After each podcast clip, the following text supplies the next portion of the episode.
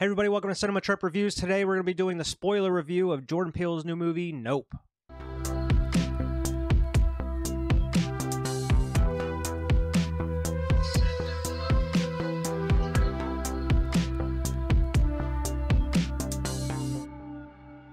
everybody, welcome back to Cinema Trip Reviews. I am Wyatt, of course, and today we're going to be doing the spoiler review of Jordan Peele's new movie, Nope. Just came out this year. Now, I did release the spoiler-free uh, review um, but yeah, we're gonna be talking today about spoilers for this movie because we're gonna go into like a kind of a dive, the full dive of the full movie, because uh, it's very hard to talk about this movie without doing spoilers. Like I mentioned previously, uh, I am a big fan of Get Out, and I really did like Us up until the last third act of this mo- of the of the movie. Uh, similar to this movie in a way, I did like a majority of this movie, and then it got to that third act, and I was kind of eh it kind of rubbed me the wrong way, but I did for the most part enjoy the full movie. And I did like the ending. I just wasn't a fan of, of what was happening during the ending itself. And I'll, I'll explain that here in a, in a little bit. Uh, but the story follows uh, Daniel Kaluuya and uh, Keke Palmer, uh, who play OJ, Otis James, uh, Otis James Jr., uh, and Emerald. they are the the children of Keith David's character, who you see at the very beginning, uh, Otis Haywood. And at the very beginning of the movie, you see OJ talking with his dad for a little bit, and then you start hearing some like screaming. Um, and it seems like it's coming from straight up above, but you don't know where it's coming from. And this happens through the course of the movie, and every single time it's so creepy and it's so uh, just very unsettling in a way. You hear just these screams just coming from nowhere, uh, and then you start seeing just certain stuff just fall. Like it, it looks like it's kind of like hail at first, uh, but then on closer inspection, you see like just change metal keys and stuff are falling out of the sky. Um, one ends up hitting like his his dad's horse, and then ends up hitting his dad, and ends up being like this big quarter that goes like straight through his eye and into his brain, and ends up killing him. Uh, but as he saw, like whenever he gets back home, the the there's a key lodged right inside of the the horse uh, so it's just these random objects falling from the sky after hearing screams, and that's really what's what kickstarts the movie, and it's a hell of a way to open it up. But I I love just the originality behind it because I mean it's it's easy to do a UFO movie or an alien movie, uh, but to kind of make it your own and make it original in certain ways, it's very hard to do, and because I mean alien movies have been around since uh, almost as long as like film's been around. I mean, you've been seeing like these these like pulp movies and these old uh, science fiction movies from like the 60s or in late 50s um but it, it's since it's been around and the genre's been around that long it's hard to do something that original. And i think he really kind of he kind of nailed it here with this movie. The like flying saucer that you see it isn't an actual ship itself it's an actual being. It's a living organism just like in the shape of a of an actual uh, flying saucer.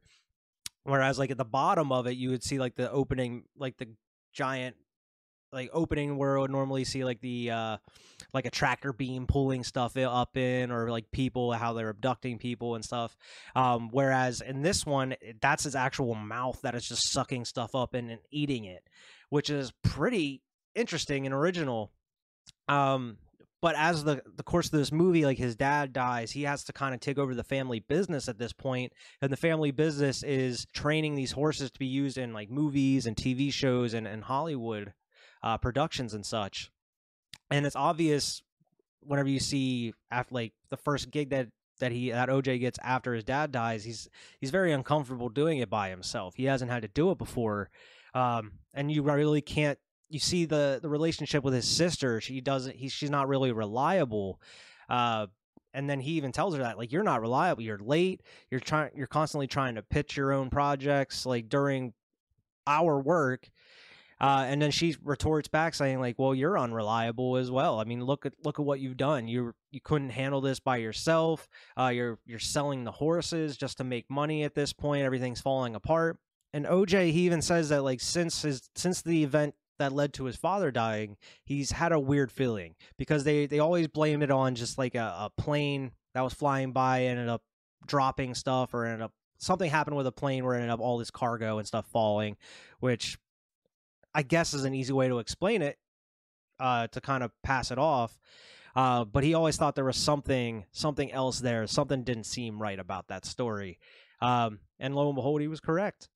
So through the course of this film, he's trying to find out what's going on in the area where their ranch is, and just this kind of little, like just this desert area way outside of California. They start experiencing certain weird phenomena. The power would, shut off at certain points, and then storms would happen.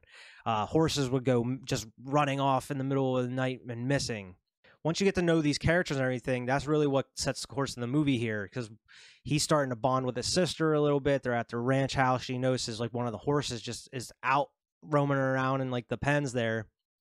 And he goes out to get it. It runs away. He's trying to track it down, and then he notices like something something is off. Um, and then he sees like something fly, like the like the saucer flying in between the clouds and stuff. And like I mentioned in like the, the spoiler free review, all these scenes that you get at night with these aliens and where he's looking for for what's going on he's trying to find these the, the, the ufo or the alien life force these scenes are some of the most tense scenes of the movie because you're you're right there in his shoes. You're also looking through the sky looking through these clouds trying to find what he's trying to find as well. And you're trying to piece it all together.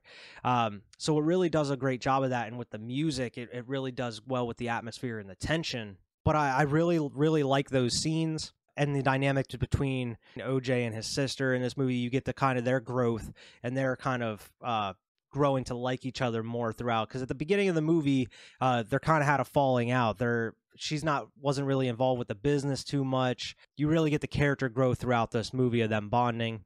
And some of the other characters you meet throughout the way was uh, Steven Yeun's character, uh, Ricky, who's like a the owner of like this tourist attraction. It's like this uh, old Wild West town, and they have like rodeos and stuff like that.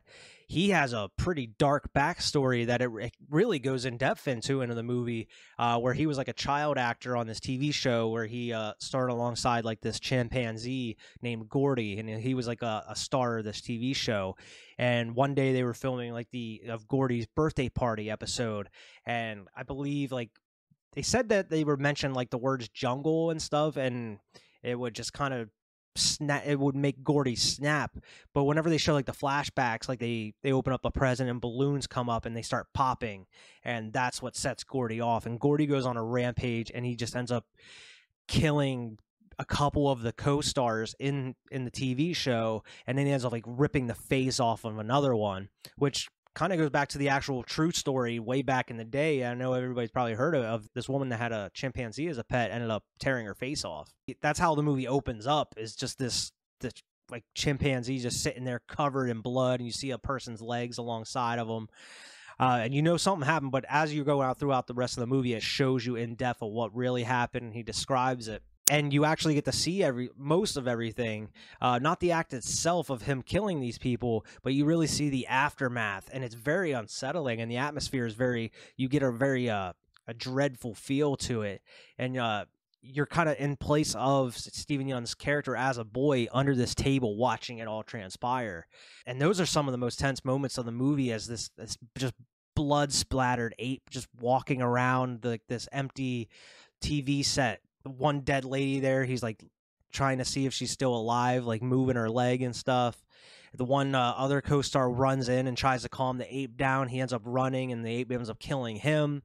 And then like the ape comes up to actually finds the boy under the table and walks up, and he's he kind of sees the innocence in him a little bit. Uh, whereas the ape kind of sees the innocence in the boy, and he like Steven Yeun, Yeun even mentions mentions that they had the first like exploding fist bump ever. That was like one of the first things they did on TV.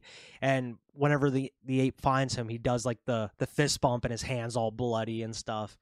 Um, and right when he's about to do it, the ape gets shot in the head, and they, they kill the ape for killing everybody. One of the best moments of of that story is Steven Yeun kind of he's showing uh OJ and his sister his room with all the memorabilia and he he looks at back on those times fondly and he they asked him about what really happened. He's like, well, if you ever saw the SNL sketch of it, they pretty much nailed it down. Uh, but he, as he's, he starts going in and describing the SNL sketch, and you could tell it was like an it was set in the 90s because he's talking about like Chris Kattan playing like Gordy as the as the ape and some of the other 90s uh SNL cast members in there as well but as he's he's explaining and describing the SNL sketch of what really happened the camera's just kind of zooming in on him and the music's kind of and just the the dark music around it really brings a sense of dread to that monologue and it, it works. And I, I that's probably one of my favorite moments of the movie because it's like the way he's describing it it's it was great. I loved it. It only seems like he's really there because he tries to capitalize off of certain things. Just like he mentioned like someone paid him $50000 to stay the night in that room of all the memorabilia of that old tv show uh, with the ape that he had. Uh, so it seems like he always tries to capitalize and make money off of certain things. He has his own like business of like the frontier town, like the tourist trap, tourist uh, attraction and everything. Uh, and then once it seems like he uh, he knows about the aliens and everything, so he tries to capitalize on that as well. And he has like this cowboy suit with like the, the flying saucer on the back and everything. Uh, and he tries to make a an attraction out of that. And he says like but by the end of this show, your lives are going to be changed and everything. Uh, and it didn't doesn't work out as he planned because, uh, like he explained before, uh, the aliens would just come, uh, take a horse or whatever, and then leave. But no, they come down and they they swoop up all the audience. They swoop up him, his family, and everybody.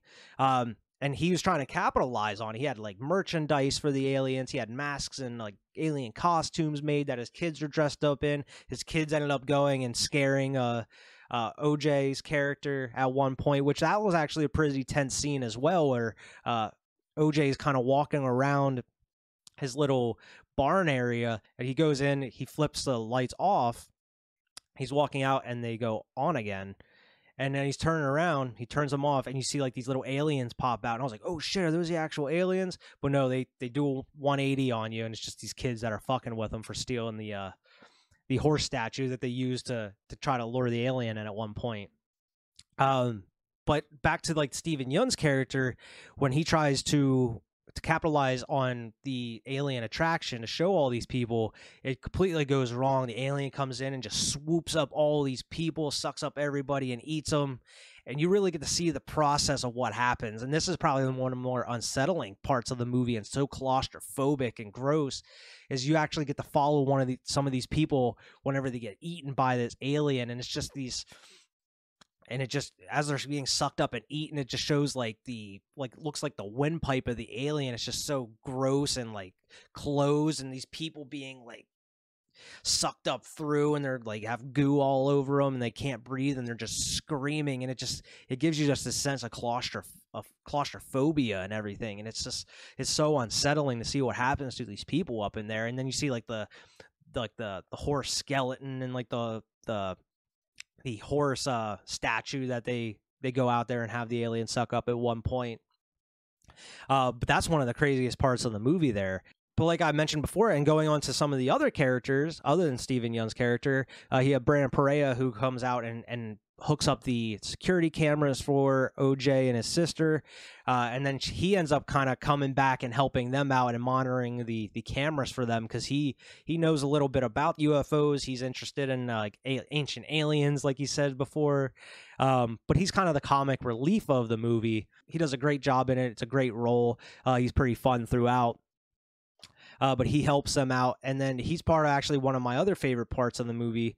OJ goes out to investigate Steven Yeun's uh like little tourist attraction he finds like everybody's gone everybody's missing uh the the horse that Steven Yeun was trying to kind of bait the alien into taking to show everybody was still there so he puts it in like a horse trailer and tries to go back home and the aliens are meanwhile back at it at his ranch fucking with his sister and Brandon Perea.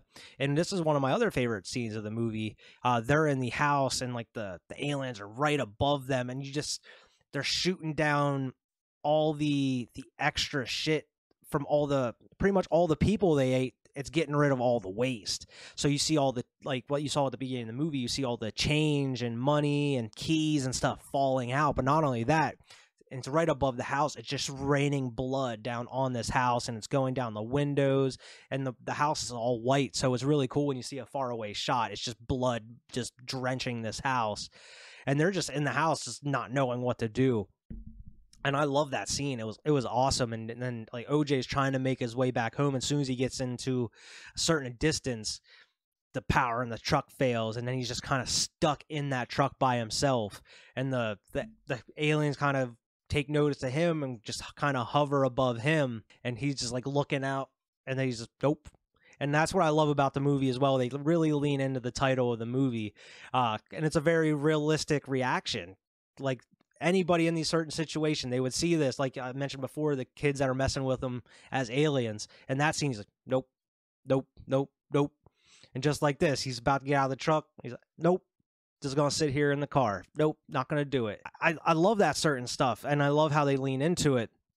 And I just love the originality of the the alien. Uh, how they made the the ship like an alien itself, and how it's eating people and just kind of just getting rid of the waste and just dropping just the random junk down on people and blood and stuff. It's really cool. And I love the idea of how it's just kind of hiding in plain sight as a cloud too, where they show these these images of just kind of a time lapse of the sky. And he's like, Whoa, do you notice anything? And it's just like all these clouds moving except one. One cloud stays right where it's at the whole time, all day, and all amongst all the other clouds moving. And then you just kind of note it that that cloud, this alien is kind of being is camouflaging itself as a cloud this whole time. And it's and they say it's territorial. It goes into like the back half of the movie where the, the rules kind of get weird, where it's like what originally it was like, well, the aliens would just come down, scoop you up, spit out the waste or whatever, and eat you. And then it just kind of turns into like the rules where we're like, well, if you're not looking at it, it won't it won't bother you. Apparently, if you look at it, that's the only time where it's like threatened, and then it'll come after you, and that's where they kind of lean in and they do the the the wacky waving inflatable arm flailing tube man. Wacky waving inflatable arm flailing tube man. Wacky waving inflatable arm flailing tube man. Wacky waving inflatable arm flailing tube man. They litter like their whole property with those. Trying to draw the aliens out. Uh, and that leads into like the third act plan to destroy the alien, I guess, but also capture footage because that's their main goal is to capture footage and get the actual money shot or the Oprah shot, as they call it, of proof of extraterrestrial life. That way they can capitalize it, sell it to the highest bidder, make a ton of money off of it. We're at by the end of the movie, they're like, well, not only do we want to get footage and pictures of it, but we would like to destroy it as well because it's just killing people and taking people and uh we can't have that around here. That leads into kind of like the third act, which is kind of my least favorite part of the movie, uh, mainly because of the alien itself.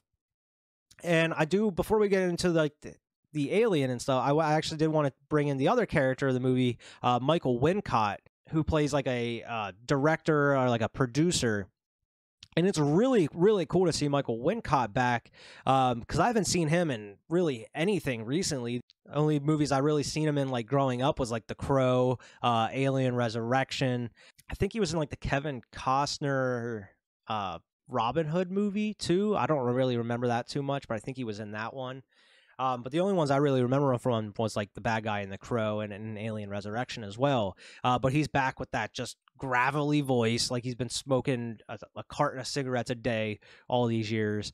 Um, but he comes in and kind of helps them film try to capture footage of these aliens because the aliens since they knock down the power wherever they go and shut down everything elect- all the electricity wherever they go he develops like this non-electric camera that he can just use as a cr- hand crank and capture footage of the only thing I really didn't like about the third act was the transformation of the alien itself. Where the whole movie you see the alien as like the flying saucer that comes through, and by the end of it, it transforms into like this weird, like squid looking thing, and then has like a and what I can only describe as like a kaleidoscope effect um, as it's coming out, and it shows it, it's kind of its mouth, I guess. Um, but that transformation that it has makes it look very like I don't want to say cheap, but you can really it doesn't do the CGI any any favors. The CGI looked okay when it was just a flying saucer because it was very smooth and and all that, but with the this weird looking squid thing with like these weird tentacles and stuff flailing around, it looks very just out of place and especially since it's all in daylight, it looks just looks very odd. But I just didn't it didn't fit well with the rest of the movie to me. It just it seemed very off and very weird. I think they could have came up with a cooler looking design of the alien itself. Um, the plan was okay, I guess, uh, where they were just trying to use the the waving inflatable tube men to kind of attract it since it has faces all over it. It looks like it can mistake it as people looking at them and they would just kind of come down and swoop those up instead so they can draw it into like this open canyon so they can get footage of it as it's coming in. But of course, plans plans go awry. They go wrong. They were able to get footage of it, uh, but it comes to a point where OJ comes face to face with it, and he's staring it down. Whereas I'm pretty sure there's an early point in the movie where he makes a where somebody makes a note of where like this hero comes to face to face with like this beast and the the beast doesn't kill it because it respects the the the hero's bravery and stuff like that.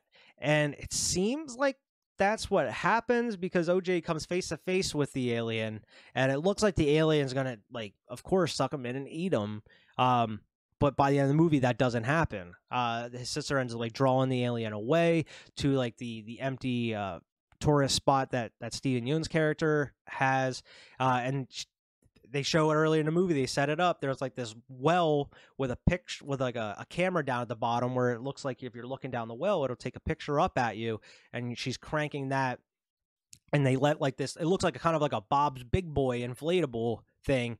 They let that go up with all these flags hanging down and the alien sucks that in and is fighting with that thing and she uh she takes a picture of it so they have photographic proof of that uh of the alien itself and as the alien eats that giant inflatable thing it pops inside and it blows the alien up and kills it and it's just like this big and it's just this alien like the blown up alien just floating throughout the sky.